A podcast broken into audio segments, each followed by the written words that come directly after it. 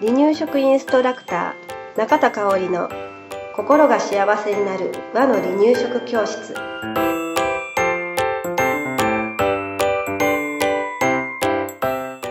第27回です。皆さんこんにちは。離乳食インストラクターの中田香織です。今回もね前回に引き続き中津歯科クリニックの松井圭介先生に来ていただきました、えー、先生今日もよろしくお願いします。はい、はい、前回は、はい、えー、歯科医の立場から見た哺乳についてでしたが、はい、今回は離乳についてそうですね、うん、お話をお伺いします。よろしくお願いします。はい。えー、っとですね、まああのまあ食べるっていう行為。これはあのそのさっきの、えー、さっきすみません さっき大丈夫です。はい。えー、っと前回のえー、まあ、哺乳とおっぱい飲んだりする哺乳とはもう全然違いまして食べるっていう行為は、えー、まずあのちゃんと座れないとダメなんですね。で、うん、なぜ座れないとダメかっていうと、うん、えー、口を開け閉めする、まあ、こうパクパク食べる開け閉めする行為っていうのは、うん、えー、実は頭も一緒に振ってるんですね。口を開けると頭が上がって閉じると下がって。まあそんなね激しく頭振る人は少ないですけど、でも、えー、実はこう体をこう揺らしながらこう食べると。ということは自分の体が支えれるような状況にならないと、実はまだ食べるタイミングじゃないんですよ。これも大人も子供も全部一緒なんです。ですからきちんとお座りできるっていう状態まではまだ食べるタイミングじゃないっていうことですね。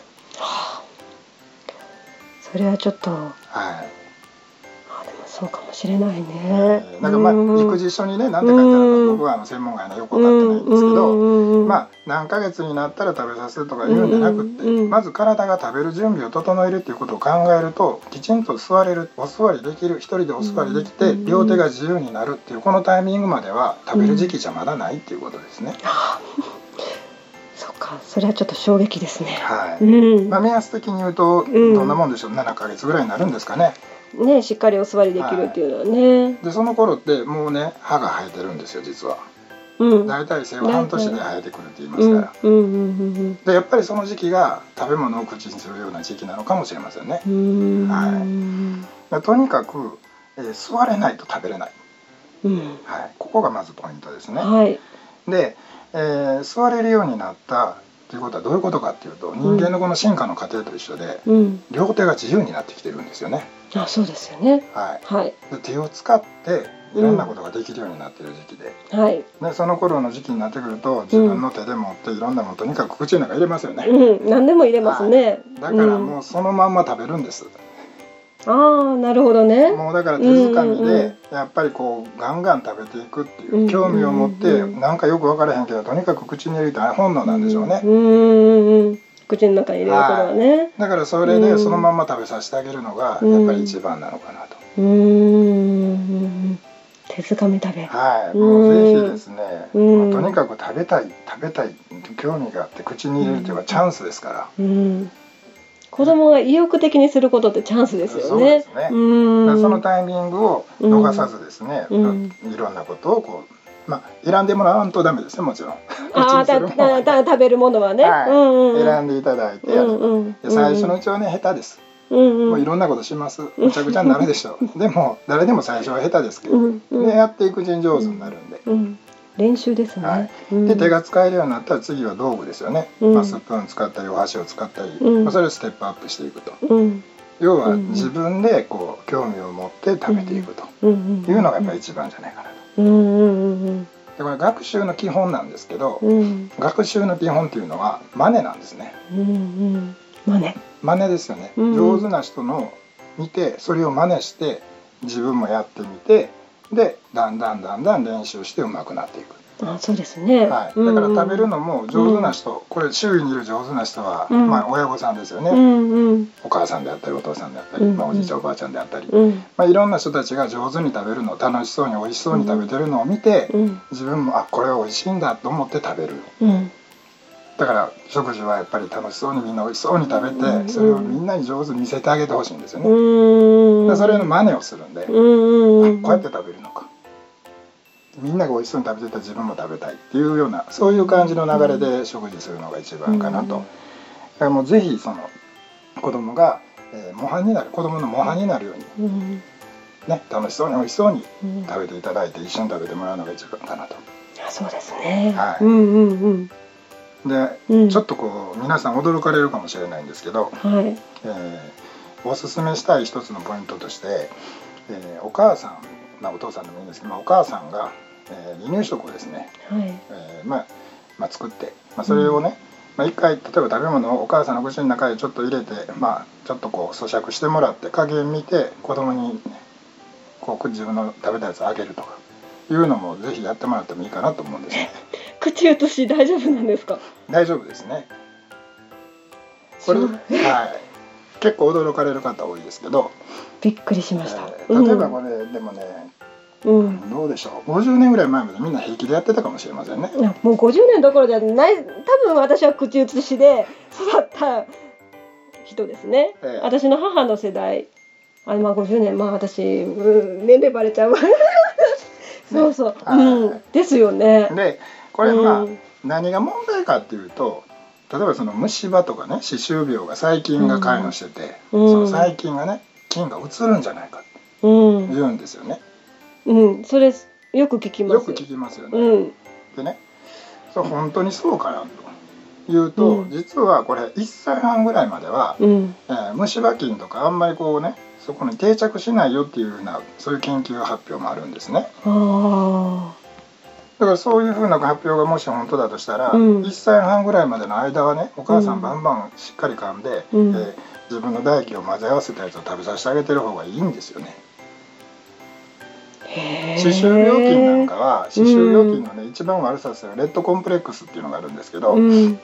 えーここのレッドコンプレックスは18歳未満は定着しないって言われてますかあそうなんですね、ら、はい、でも全うん然心配いりません、なんだ。はい、でねもう一つ言っとくとね、はい。えー一般的にね口の中にねどれぐらいの菌がいるかご存知ですか？いや知らないです。え種類ですか？何種類いるか、いや全然想像つかないですけど。これねうん。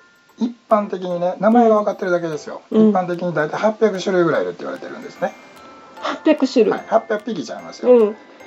あ800種類が何あ匹もいるはいもう5万というわけあです。5万といる。はい、口の中っていうのは、えーまあ、体のいろんなところの中で一番ねそういう菌がいっぱいいてて、うん。あのまあ、汚いって言われてる、うん。まあ、そういう場所ですから。うん。ね、でうん。その800種類が、えー5万といてバランスが取れてるのが、まあうん。普通に皆さん口の中の状態なんです。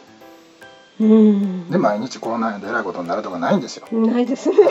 毎日口内炎しんどいですね。はいね、うん。バランスが取れてるんですよそれで、あー。菌がいても。まあ、菌がいっぱいいることでバランスがあ取れて菌がいっぱいいることでバラる、ンスがはい、も取れてる、し1種類やったら病気です、あそっか。それがはじこってるわけでしょ？だ。からえらいえらいことですよそっちの方が。そっか。はい。その場合は薬でまずやっつけてうん。ね。うん。そいつらも含めて全部ごそっとやっつけといて、うん。もう一回雑菌まみれにするんですああそうなんですね、はい、雑菌まみれで治るんです、へなるほどね。うん。ね。うんうん。例えばこの手のひらにどんだけ菌いるか知ってます？いや知らないです。ペロって舐めたらそれ移るわけですよ、あ、そうか。さっき言いましたよね、うん赤ちゃんいろんなもの手に取ってガーって口の中に入れますよね、うんうん。どっかから何かの菌がいっぱい入ってくるんですよ、気がついたら大体みんな800種類なんです、うん。ね。うん。であんまり気にする必要はない、うん。あなるほど、はい、うんこれ僕の、うん。えー歯科医としてのまあ持論ですけど、はい。虫歯はねはい。虫歯菌がいるから虫歯になるわけじゃないんです、うん。ななんで虫歯になるんですか？だって虫歯にならない人も、うん。虫歯になってる人も、うん。虫歯菌は口の中に似てるから。あうん。ねそいつらが、えーうん。活発に活動する口の中かおとなしくしてる口の中か、うん。まあ、そこの違いです。そしたら自分の口の中のコンディションをコントロールさえしてあげたら、おとなしくしてる口の中の方が虫虫歯にならない。そうそうそう。ってことは生活習慣うん。も関わってまあ口の中のコンディションをどうやって整えるかっていうことに、う着目して頑張った方がいいってことです。ああなるほどね。で口,、うん。口移しのねいいポイントがあるんです。よ。うん。でこれは何かっていうとまだね消化が未熟未発達なうん。消化消化器官が未発達な、うん。えーお子さんに、うんえーお母さんがうん口の中に入れて自分の唾液と混ぜ合わせてその唾液の中の消化酵素を混ぜ合わせることででそれをこうまぶしてこうこねくって混ぜてで その状態で食べさせてあげるから、うん消化がしやすくなっていくんですよね。消化助けてくはい、れるんです助けてあげるんです。ああでそんなね3歳にもなってやらんでもいいと思うんですよね。うん。それはないですよね。だから、そのごく最初の段階はうん。そういうことをやってもいいかもしれないって話ですね。数ヶ月の話ですよね。ね。はい、うんだからさっきの1歳半ぐらいまでって考えれば、うんまあお座りができてちょっと安定してそこそこ出だしぐらいまではそういうことをやってもいいんじゃないですかっていう。へえ。びっくりです。はい。うん。なんかそう昔は当たり前でやってたことやけれど今はもう絶対しちゃダメっていう方向だと思ってたんですよ私、はいこんなこと言ったらね、うん。僕ひょっとしたら明日から何言われるか分かりません。そうなんですか？えー私ドキドキしちゃう、まあでも、うんうん。えっとこれは、うん。もうまず問題ないと思います。ああなるほどね、へえもちろんね菌は関与してて菌に、えー左右はされますよ。だけど、うんえーその虫歯の原因と言われてる、えーものたちうん。グループがいてますけど、まあ、大体ね全体の2割程度ぐらいうん悪さする菌、まずうん。悪玉菌ですうんね、うん。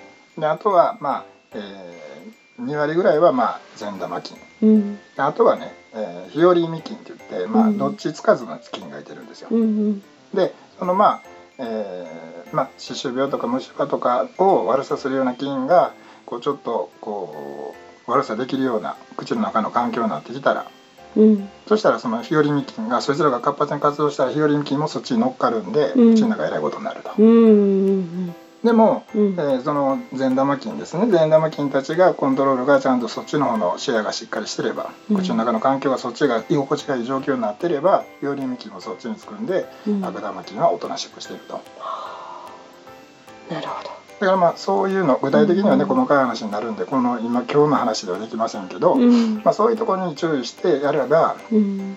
例えばちょっとねうん。ひょっとしたら頬ずりしたりうん。ね、その子供にチュッてこうキスしたりとかうん。なんかもあるかもしれないし、うん。さっき言ったように、えー自分がねなんかしてたやつを子供が手に持って口の中に入れることだってあるわけですから。ね、でそれでわーっとかって大騒ぎするよりは。もう思い切ってやっても大丈夫ですよと。あ別にねやれやれとは言いませんけどやっても大丈夫ですよっていうふうに思ってもらった方がいいんじゃないかなと思います。でまあ与え方ですよね。でまあうん実際に手づかみが僕一番いいかなとも思うんですーけど、まあ実際にまあそのねあのスプーンとか使って与える時に、うん。えー前回のその、えー哺乳の問題と一緒なんですけど、はい。やっぱり、えーいつもですねお母さんが、えー子供の右に座ってるとか左に座ってるとか。はい。でいつも同じ方向から右側から左側からって偏ってあげてると、うん。子供はそっちにベロをこうずっとこう送って、うん。えそっちに偏った食べ方をするんですね。口を歪めて。でそれをやっちゃうとどんどんどんどんおかしい方向に左右のアンバランスが起こっておかしい方向に成長発育がいってしまう。ね、でまっすぐ正面からやっぱり上げてほしいのと、うん。えー先ほど言ったように模範にならないといけないね。見見えるとこにいとかないとダメなんですよ。うん。だからちゃんと向き合って、うん。お母さんも食べてで子供もそれ真似させて食べさすと。いうようなこう向き合った関係であげた方がいいかなっていうのも一つポイントですね。大事。はい。はいすごい大事です。であとはね結構、えーまあ、おっぱいをしっかりこう飲み込んで、えートレーニングができてる子はうんうん。唇もしっかりしてますしベロもしっかりしてるんで大丈夫なんですけど、はい。えー残念ながらはい。そこがしっかりできてない子もいます。あであのうん。見ると上唇がめくり上がって富士山みたいになってる子とか、うん。いらっしゃいますね。はい、でそういう子はどういうことかっていうとこの唇がしっかり使えてないんですよね。うーん。唇が上唇が降りてききてないしっかりこう下ろすっていう行為をやってないんですよね。うんうんうん上唇がサボってる感じになってる、そうですね。言ってみれば。はい。そうするとそこをしっかり使うような例えば、うん。えースプーンであげる時も、うん。えー口の中に放り込んだりししないで、うん。えー下唇をこうちょっと刺激してねツンツンってやってあげて、うん。でこうカプってこう上唇を使って、えーこの食べ物をとキャッチするのを待ってあげて、あ自分からうんキャッチしに行くっていうことですね。でこう上唇を使ってこうキャッチするっていうのをしっかりさせるとかこれも一つトレーニングですね。ああなるほどね。